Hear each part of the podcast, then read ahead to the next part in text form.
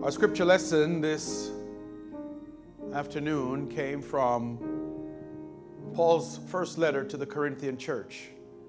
And in that first letter, we find these words penned For the body is not one member, but many.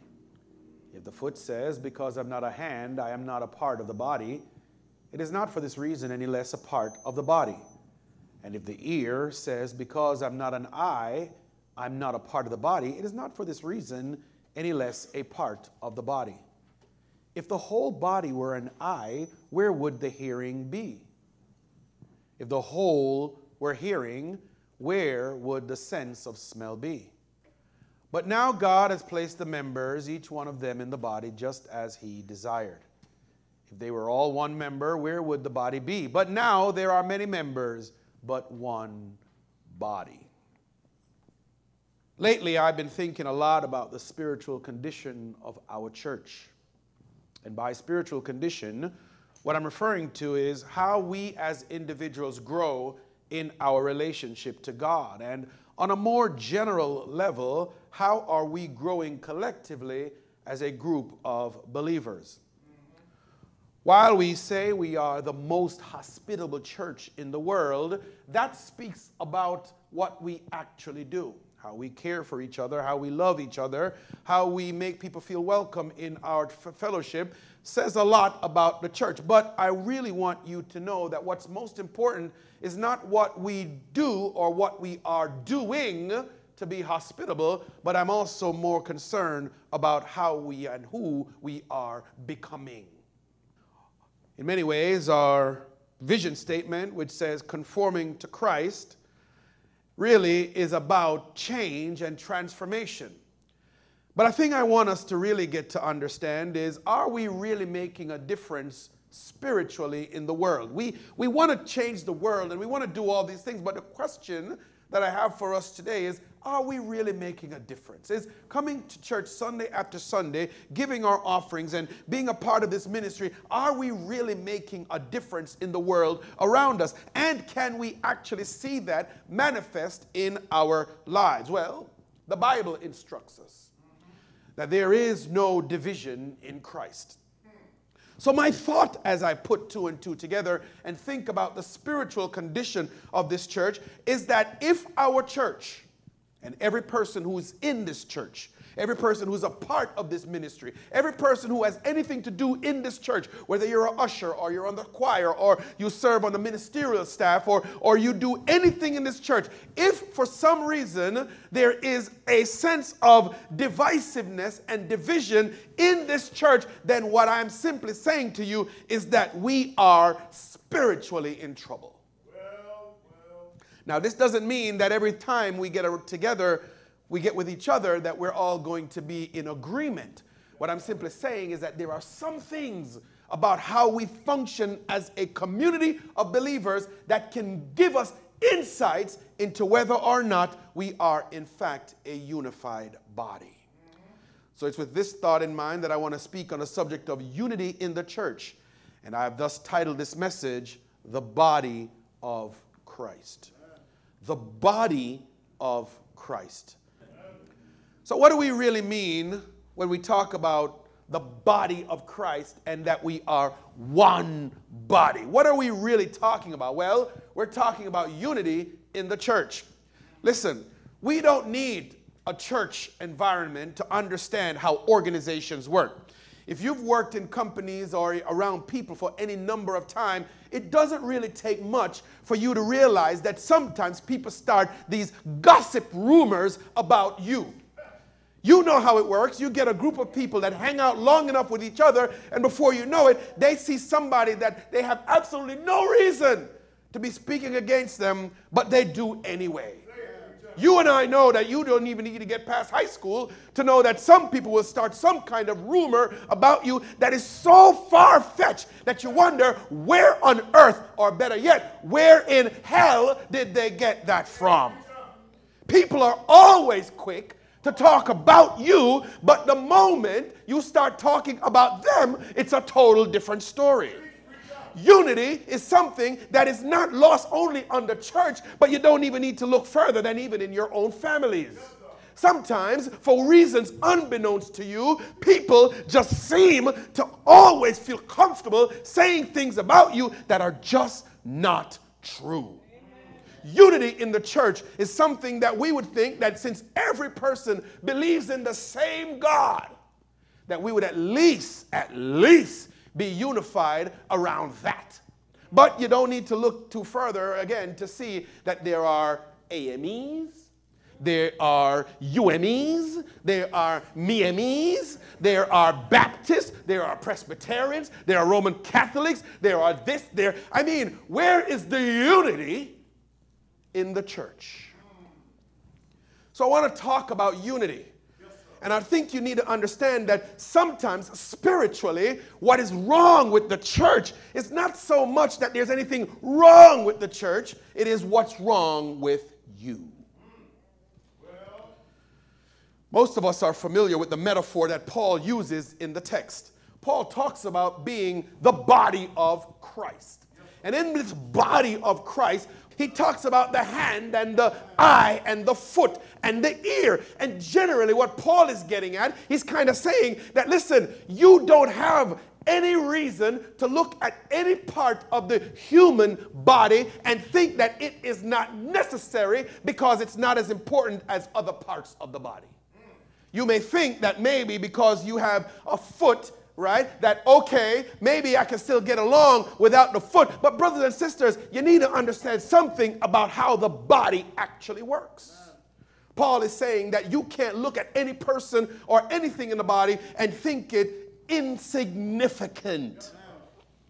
So I can appreciate, for example, that we want to be unified. But here is where I struggle in the text.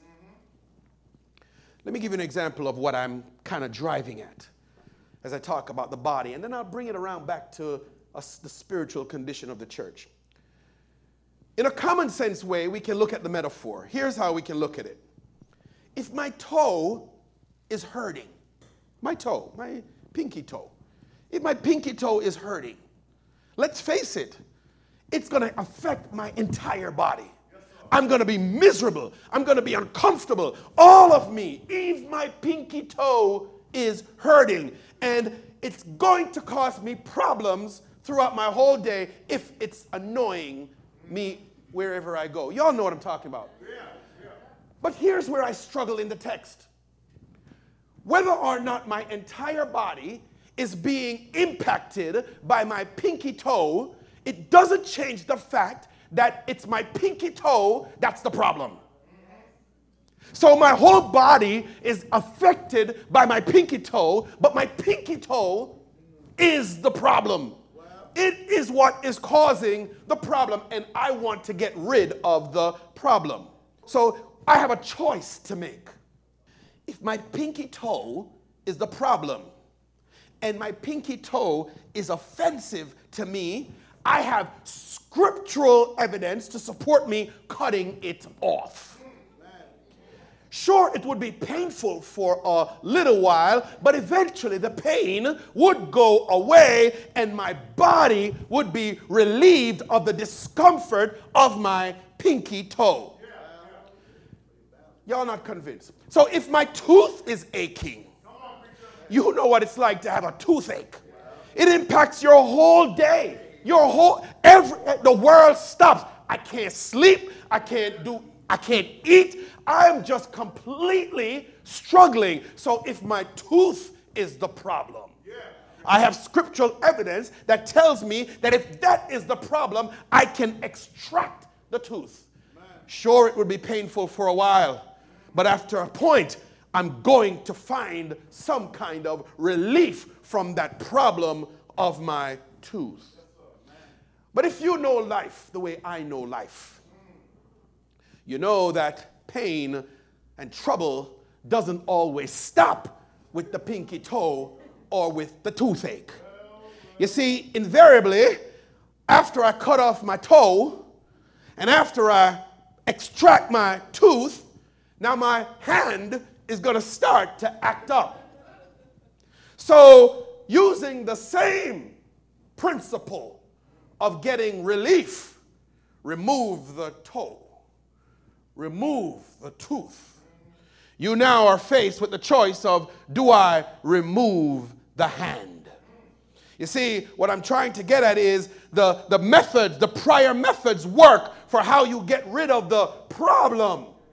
But you gotta be careful because once you start down a certain path, you might find that you end up in a place that you did not want to be in the first place. You see, if this keeps on going for a while, first it's the toe, then it's the tooth, then it's the left arm, then it's the right arm, then it's the right leg, then it's the left leg. Then the question becomes what happens when the pain is being caused by the head? Do you apply the same method and cut off the head? What I'm trying to say to you is that, brothers and sisters, sometimes you need to take a real deep look at what is really driving at the pain. And sometimes it's not what you think it is. I use this exercise to demonstrate a little bit, and I want you to stay with me, church, because we're going somewhere. I use this exercise with the toe and the tooth and all of these because I want to get to what Paul is driving at in verse 15. He says, If the foot says, Because I'm not a hand, I am not a part of the body, it is not for this reason any less a part of the body. In other words, just because you say the foot is not a part of the body, or the tooth is not a part of the body, or the hand or is not a part of the body, or a member of the church is not a part of the body, or a steward is not a part of the body, or a trustee is not a part of the body, or an usher is not a part of the body, does not mean that they aren't. See? I'm stretching the metaphor. Because what you need to understand is sometimes when you've got problems in the ministry, it's not always the person in the ministry. You may remove the person in the ministry, and that might be an answer. But you always have to remember that what we're really getting at is the spirit. We're always going after the spirit because spirits need bodies in order to be able to do their work. Sometimes you're people on your jobs or even in your places of, of, of, education or even in your homes. And what you need to understand is sometimes they could be getting on your last nerve. And the only solution is to remove them. And that might be the way to go. But pay attention to the spirit that is working. For the spirit might go, be gone with the individual, but it may come on, rise again in another one. So we always want to get to the root. Now, now Paul helps us. And I'm gonna, I'm gonna try to let you know that sometimes taking steps to remove them, as I said, doesn't change the fact that doing this over and over and over again may cause you some measure of relief, but it doesn't really get to the pain. Paul says, on the contrary, it is much truer that the members of the body which seem to be weaker are necessary.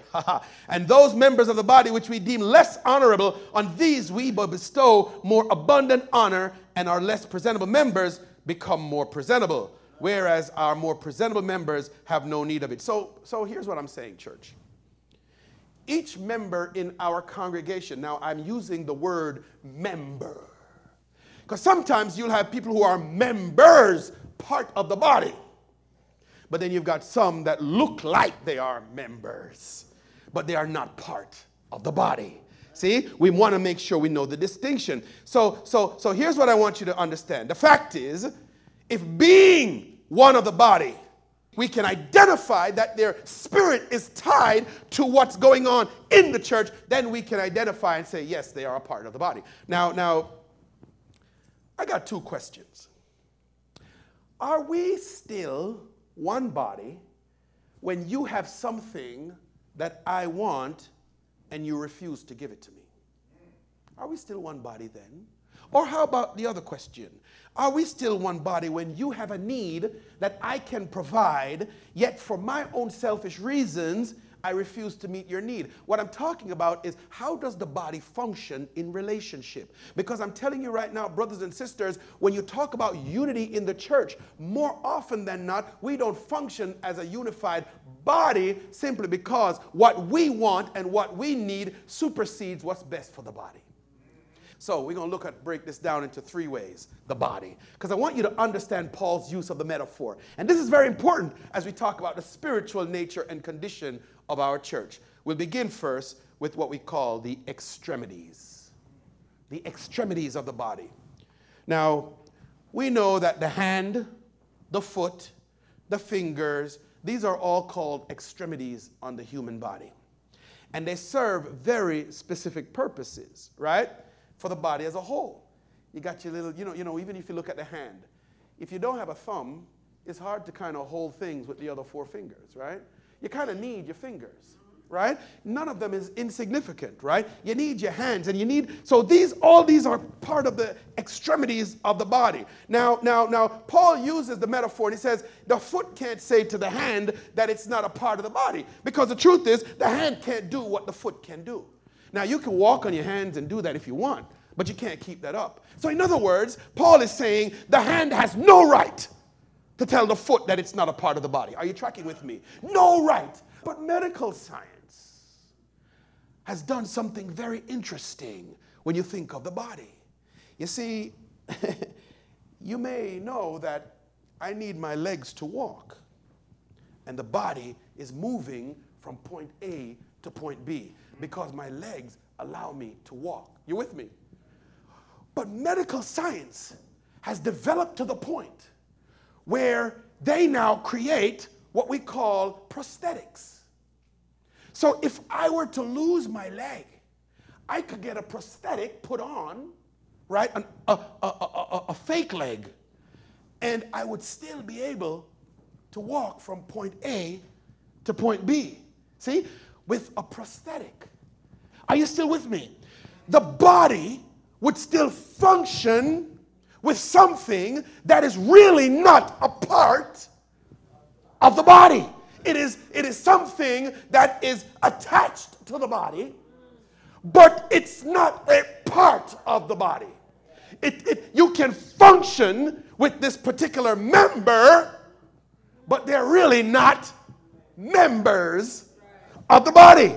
They, they, they fit the mold, they look the part they look very real. They look a lot like the body and like they belong, but they are a prosthetic member. The body still functions, but the whole is not unified. See? So we got to be mindful of the prosthetic members that can do the work, but they're not connected to the body. That's the extremities. Now you've got another part of the body. Now let's take Paul's metaphor a little deeper. Are you still with me? So that's the extremities the hand and the foot, extremities. But there's another part of how the body works that is not always visible to the eye. And this part of the body we call the vitals. You see, the vitals are those organs that you cannot see, but they make the body work. I'm talking about things like the heart or the lungs, the liver, the brain, you, you, you know, the, the, intestines, the inter, inner parts of the body that you can't see, but they still make the body work and function. Stay with me, church. These are the behind the scene players. They are necessary to ensure that the extremities, the hands and the feet, and all the visible parts of the body is able to function in the way that they are supposed to within their purpose. So, so like I said, the extremities were like your stewards and your trustees, your ushers and your choir members, and all of those are your extremities, the, the parts that you see. But the parts you don't see the heart, the lungs, the pulse of the ministry. Let's call that now the clergy. Let's call that the, the ones who work really kind of like behind the scenes in many ways. The ordained leadership in the church, in the body. They keep the extremities, the members focused. Are you with me still? So, but we know from modern technology that it has advanced to the point where vitals, such as the heart, can have pacemakers. Yeah. Or, or your, your lungs can have respirators. Things that are not quite a part of the body, but allow the body to still function. See, see, you see, what I'm talking about is you could have preachers and bishops and leaders and elders who have a responsibility to the body, but they're not quite the real thing. They, they, they, they, they can do the function, but they're not connected to the body. They can, they can do the work and they look good, and you even hide them under robes but no one knows that really under the robe is the pacemaker that's making the heart, which is the real part of the ministry, working, but it's really not really the heart. What I'm talking about is I'm trying to help you see where I'm still talking about the unity of the body. You see, I don't want you to miss the point. The point that I'm making is while you are a foot, you don't have to be connected to the body for the body to still work because you can be prosthetic, fake, not real. But the body still functions. You could have a pacemaker that is working, but without the pacemaker, you really, the body can't function. So you can have a quote unquote fake heart that's not connected to the body, but it can make the body function. But there is one level, one final level, and I'm still talking about the unity in the church. There is still one, one more level that with this particular level, the buck of the metaphor stops in its tracks. This is the one part of the metaphor, the body, that you can't mess with. You can't manufacture this part of the metaphor, this third level. You, you, you cannot formulate it in a lab, this third level of the metaphor. You see, you can, you can, you can formulate a, a leg in a lab. You can make a pacemaker in a lab, and the body still functions. But this third and final part is unique, and you cannot duplicate this third layer. And this third layer is the layer of layers. And this third layer is the blood. The blood. You see, when you're inflicted with a wound or foreign agents invade the body, things that come into the body. Now, I'm not talking so much about the physical body as I'm talking about the church and the spiritual body.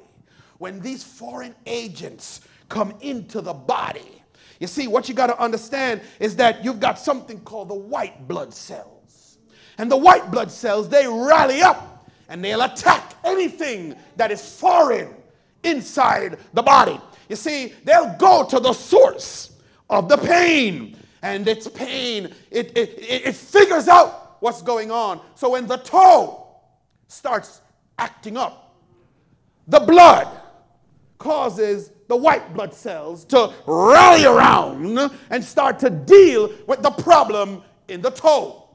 Whenever things are going wrong in the body, the blood has a way of moving through the entire body, figuring out what's wrong with the body. I'm talking about the human body, but I'm also talking about the spiritual body of the church. You see, the blood is something that you can't manufacture in a lab. And once you find that there's a problem in the body, the blood finds the problem and the blood solves it. Now, now, now medical science is trying to figure out how they can remanufacture the blood, but you can't touch the blood. There's something about that blood. We can have an artificial body and it still functions. We can have an artificial hand and it still functions. We can have an artificial heart and it still functions. But the body cannot function without the blood. It is the part that makes the body one. You see, the life of the body is in the blood. Your help is in the blood. Your relief is not cutting off, it's in the blood. Salvation is in the blood. So when Paul says, You are Christ's body and individual members of it, what he means to say is that we're all unified by the blood of Jesus Christ. So when one part of the body hurts, then all of us hurt. When one part rejoices, so too does all of us rejoice. It's the blood. Eh, now, it goes beyond that because you see, we got to get to the place where it's the blood that unifies the church. How does this work, Father?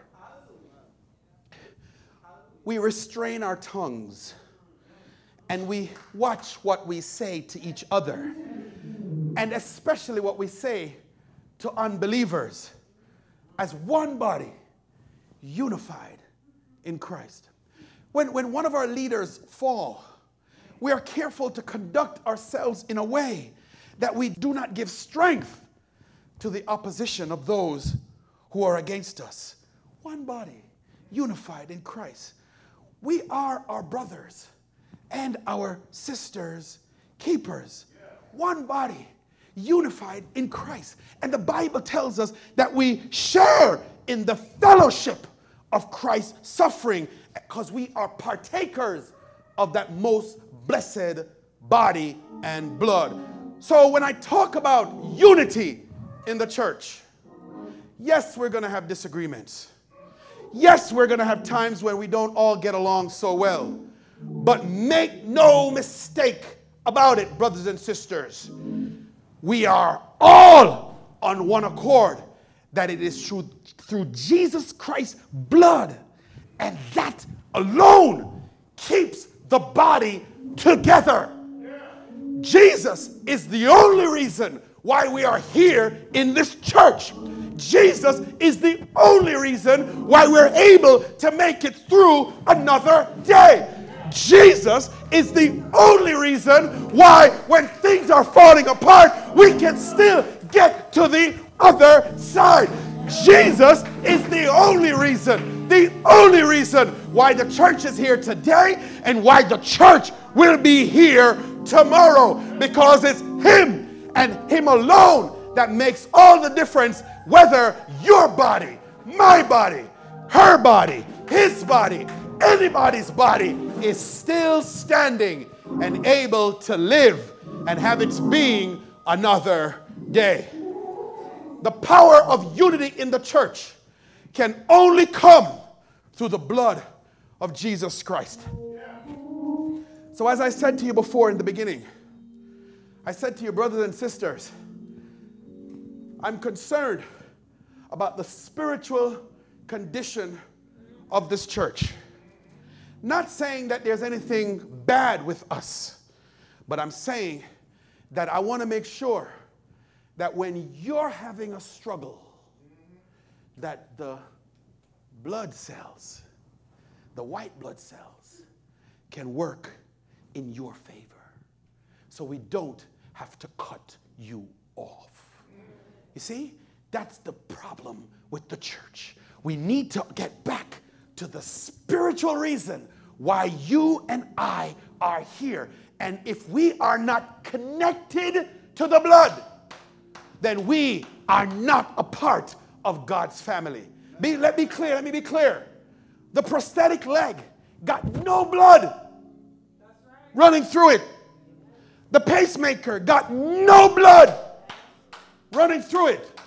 It is only the parts of the body that got blood running through it that is a part of the body. And in the very same way, my brothers and my sisters, let me be perfectly clear. You may have been going to a church for a long time. You may just be prosthetic. You may have been involved with churches your whole life. Your mother and your father and your sister and your brother and your cousin and all of your connecteds may be part of the body. But listen to me very carefully. Unless you are having the blood run through you, you are not connected. The Bible says, Those that be planted in the house of the Lord shall flourish in the courts of our God. This past week, I went to visit with a patient, and his family was around the bedside at the hospital. And when I walked in, he had all kinds of tubes and stuff on him. And he was in a coma. And, you know, the family was hoping that, you know, I could offer some prayers for him. And I said, sure. But what was interesting to me was that when he when I walked into the room and I was looking at this young man, 27 years old, in the bed, big guy in the bed. I noticed that the sheet was uncovered over his right leg. Because I just observed things in the hospital room. The sheet on his right leg was uncovered, and his foot was swollen, but it had a strange color. A very strange color on his left, right leg. But the thing that was most remarkable to me in that hospital room was that on his foot, the doctors had placed an X. And what that indicated to me was that that right leg was ready now to be amputated. You need to understand that the spiritual doctor in heaven is looking at the body.